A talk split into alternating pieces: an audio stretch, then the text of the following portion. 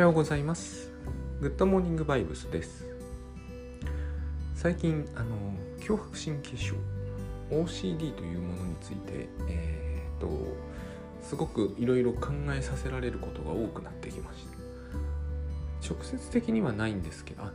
えー、っとですね OCD というのはあの手を洗うのがやめられないという透明の本もありましたがそういう、えー、有名なところではそれです。何ていうのかな。あの脅迫的に同じ行動を衝動的に繰り返してしまう。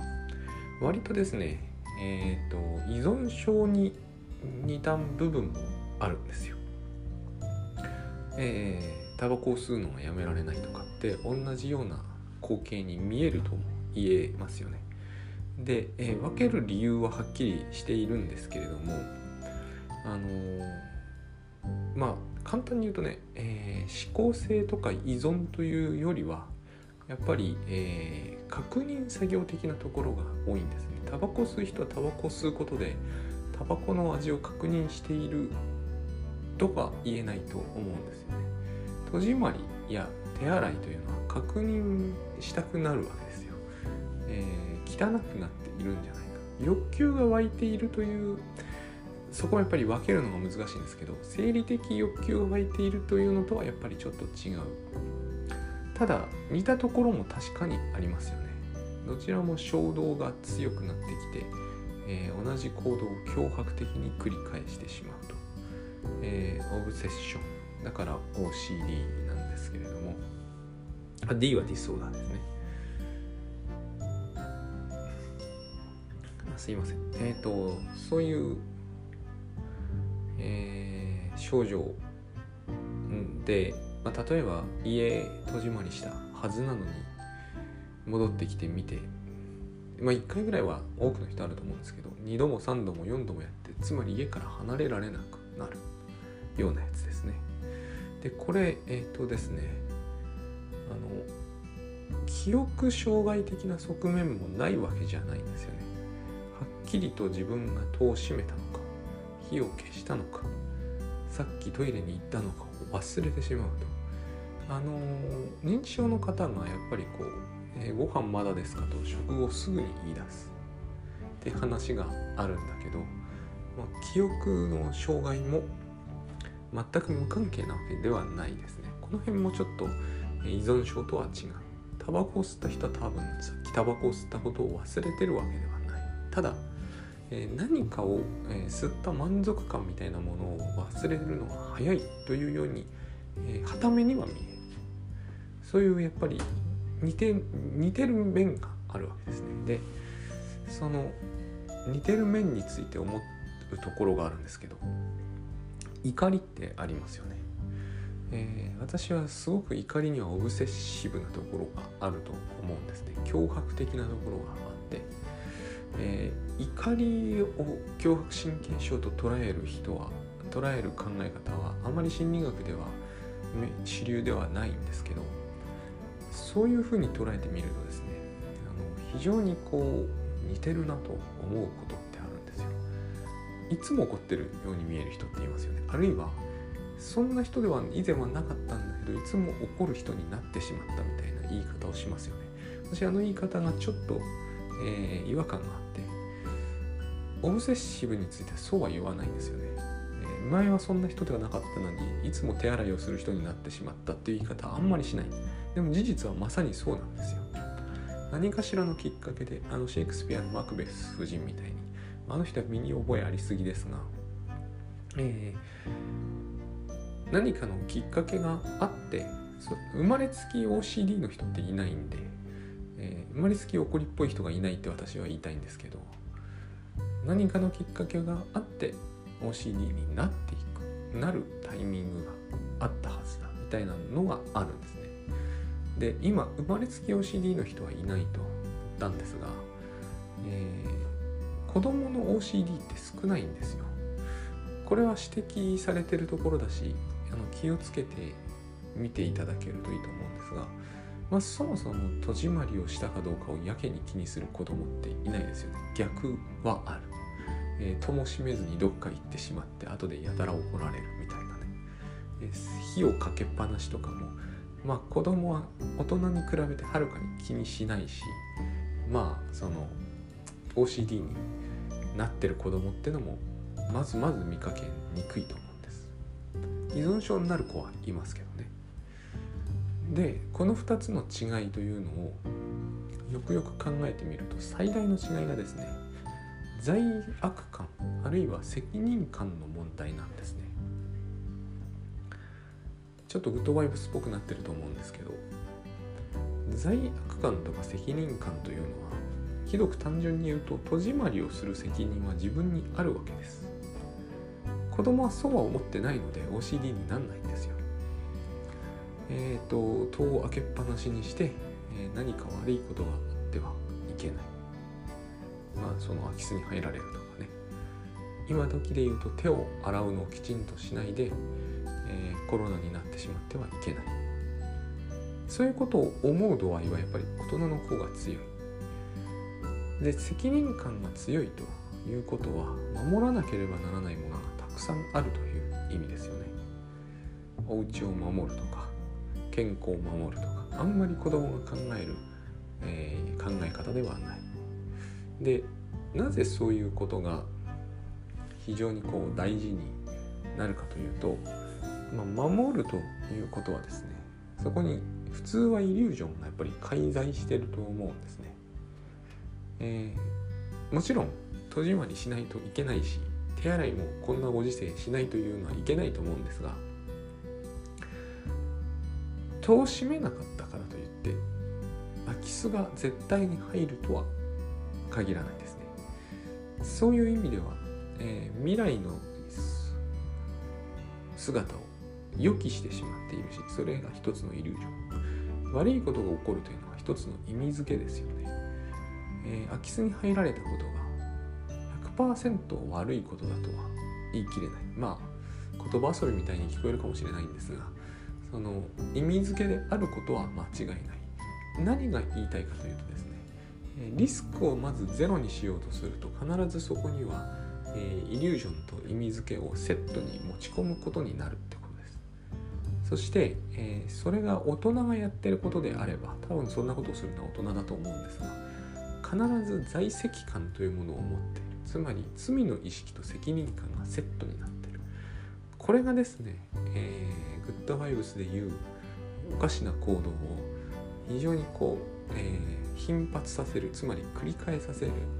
大きな原因になるんだと思うんですね。OCD の人に言わせればですねこれ直す方法がないと思うんですよ。だって、えー、家は絶対に守らなければならないしだからこそ、え、戸締まりは何度も確認しなければいけない。でも家を離れてみた瞬間にですね戸締まりが100%間違いなく行われたという、え、保証はないとどこかにおかしな理論がありますけれどもそうそういう考え方でいく限り、え、いろんな問題があるわけですよ。ところがですねじゃあ戸締まりをすれば空き巣が絶対入らないかというとそれは全くないですよね。前にピッキングの私、え、実演というやつを見たんですけどあのそれを実際に使われて空き巣に入られるケースよりはやっぱり戸締まりがいい加減になったりするケースの方がはるかに多いと警察の人言ってましたが、えー、とはいえあのやっぱりこうと特殊な道具と技術があれば、えー、私が見た限りですね普通の鍵だと十数秒で開いちゃうんですね。まああのこれが使われているケースはほぼないという話はありましたね。十数秒で開いちゃうことは間違いない。十数秒っていうのはつまり、えー、鍵で開けるのと大した差はないですよね、はっきり言って。で、あれを見て思うのが、つまり戸締まりをしていれば100%安心だということ自体がおかしいので、えー、そういう意味ではどっちにしてもイリュージョンではあるわけです。この言い方は、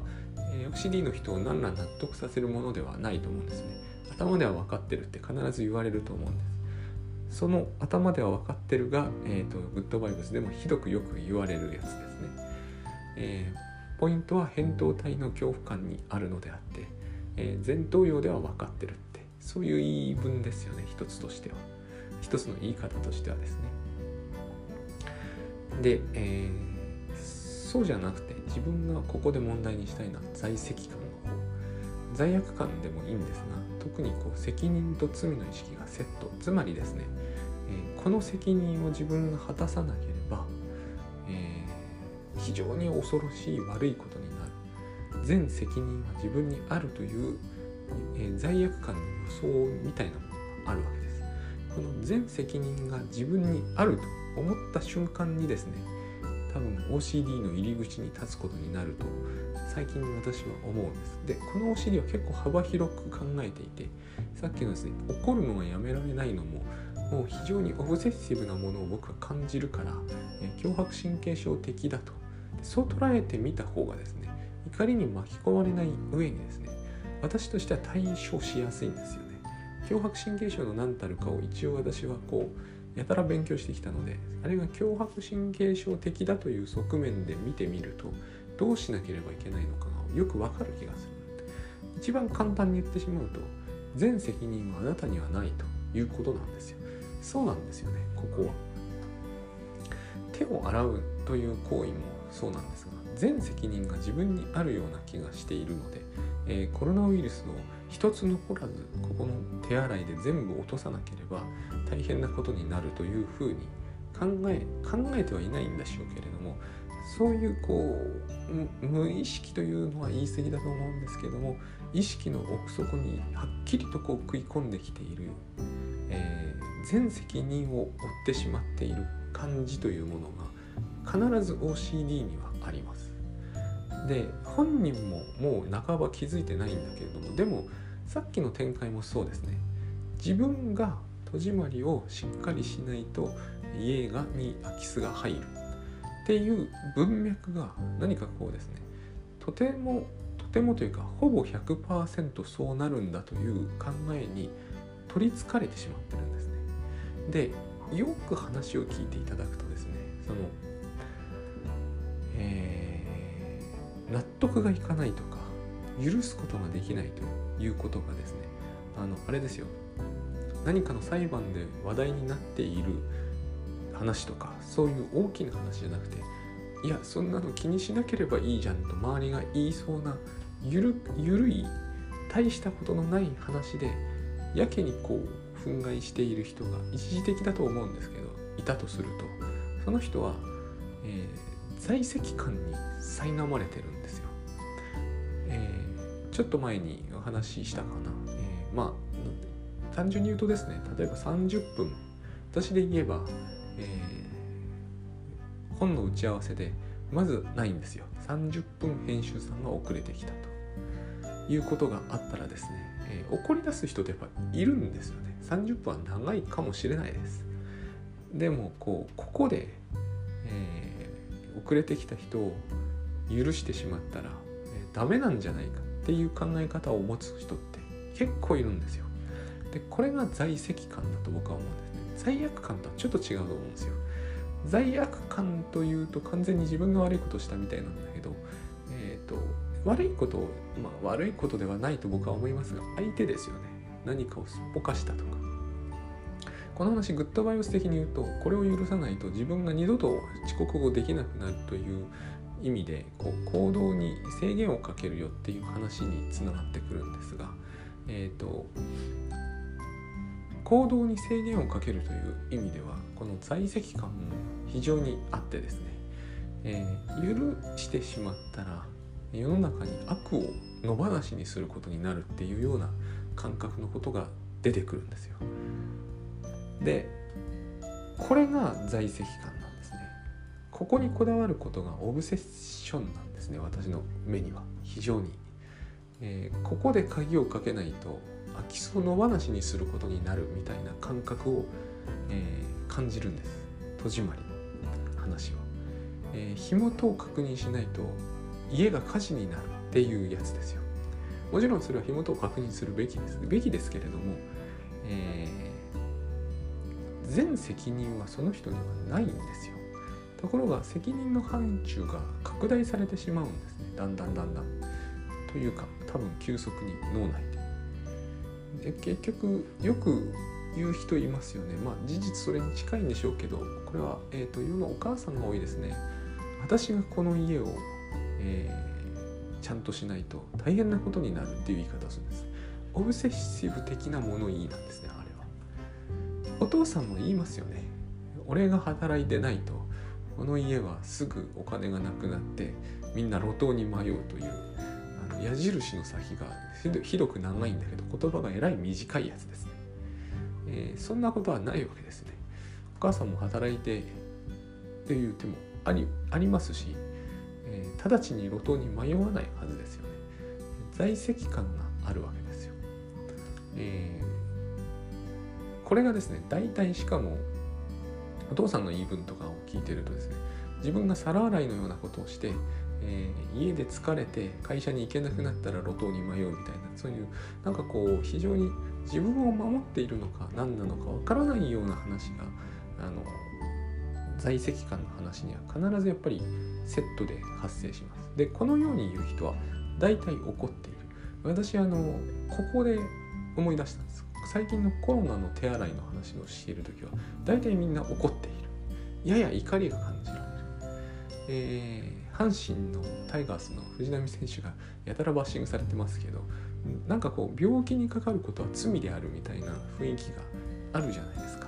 これもやっぱりですね在籍感というものがちょっとあると思うんですね。えー、自覚のない行動って最近よく言葉として出てきますよね。えー、あるいはこう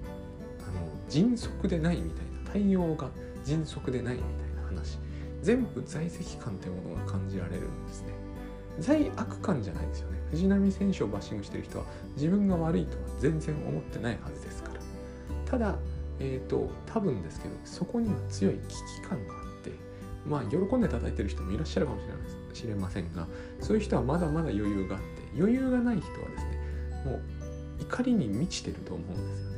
血が沸騰してるみたいなやつですよね。なぜなら自分にはどうにもできないことだから。えー、藤波選手のパーティーをやめさせるとかできないじゃないですか。まあ、どこで何が行われてるのかも知らないし。つまりそういうことが野放しになっているせいで、えーと、世の中がどんどん大変なことになっていくという在籍感なんですね。これとこれ自体も非常に変ですがこれとですね例えばこう自分が約束をすっぽかされたと、えー、相手に相応のペナルティを払わせることができないと。でできないということになると,、えーと、世の中にそういう悪がはびこることになって自分はいいんだけどっていう言い方をする人もいますが多分自分は全然良くないわけですね。でこれらの話のあの全部が、まあ、イリュージョンにまみれてる問題もありますが僕の感じではですねオブセッシブな感じなんです。取りつかれているもの、えーと、そんなことは即忘れればいいんだけど忘れてはならないと思ってる。なぜなら悪を正さないといけないから。でもできないわけですよね。悪を正せないと自分で思ってる。無理無理ですよね。藤波選手のこう悪悪の行動を正すとかできないんで。えーと、無理なわけです。だから無理だから一層腹が立つというこうあのこのままでは悪が世の中にはびこるという多分一種の恐怖感なんだと思うんですよね。それがこう手洗いとか火戸締まり全部ちょっと責任問題じゃないですか。つまりこれは一種の責任問題にしてしまうところに大きなこう誤解があるはずなんです。少なくとも一つはですね自分に全責任はない。でこれはちゃんと、えー、OCD の強迫神経症の教科書にちゃんと書いてあります、えー、当人はそのことに全責任を負っていると感じているこれが大きな、えーとえー、病の原因なんですよこのことを指摘すると多分相手の人は怒りますただ、えーと、全責任を負っていると感じないことが健康なんですよ。これは私は、えー、OCD の教科書を読んだ時に強く感じたものです。何か悪いことに対して全責任を負ってると考えるのは病的なんですね。それは通常健康な脳がそういう感じ方をしないという意味です。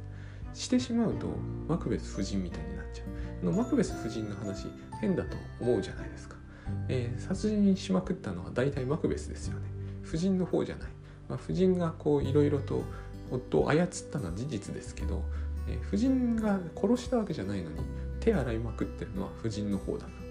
あれ非常によく書けてると自分思うんですね。あのマクベス夫人は結局ですね全責任は自分にあると思い込んじゃってたわけですよね。でもどう考えてもそれは間違ってますよね。あのまあ裁判とかにかけられる時代ではないしそんな話じゃないけど裁判があったとすると多分マクベスの方の責任の方がはるかに重いと思うんです100%夫人はですね自分が責任を負ってると。まあ、あの人の思い込みの中にもう一つは夫のマクベスは、えーと、めちゃくちゃ弱虫で、えー、何にも大胆なことができないという、まあ、勝手な思い込みがあるんですけれどもそれそれのせいもありますね。いずれにしてもそういうことってよくあります。つまり家の経済を支えてるのは自分なわけじゃないし家の戸締まりに全責任子供だって戸締まりに少々の責任はありますよね。少々でいいんですよ。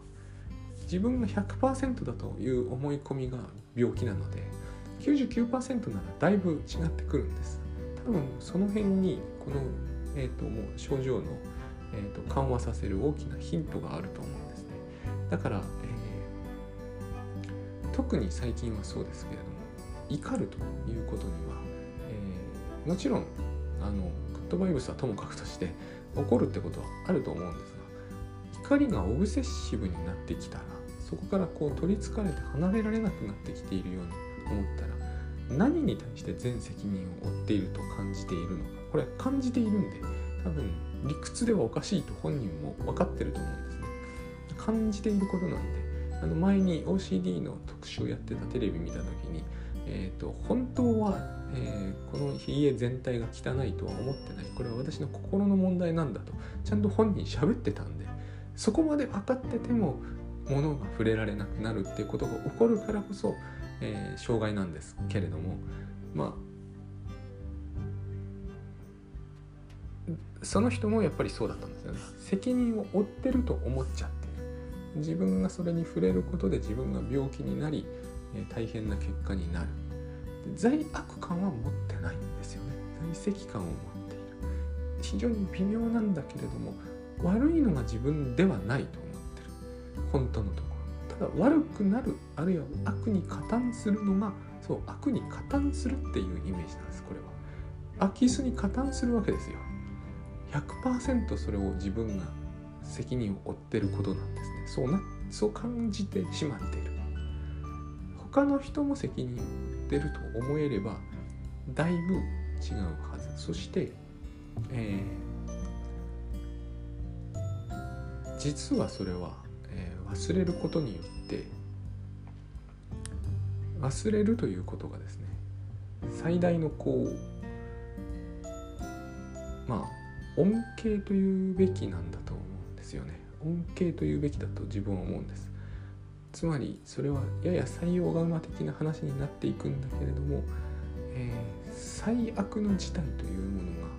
常に悪いわけじゃない。ん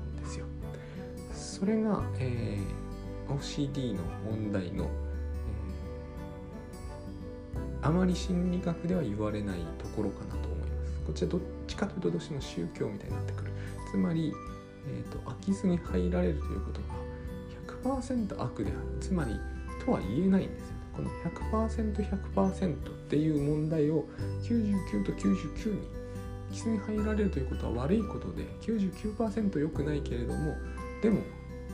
何かいいことが起こるかもしれないと考えることが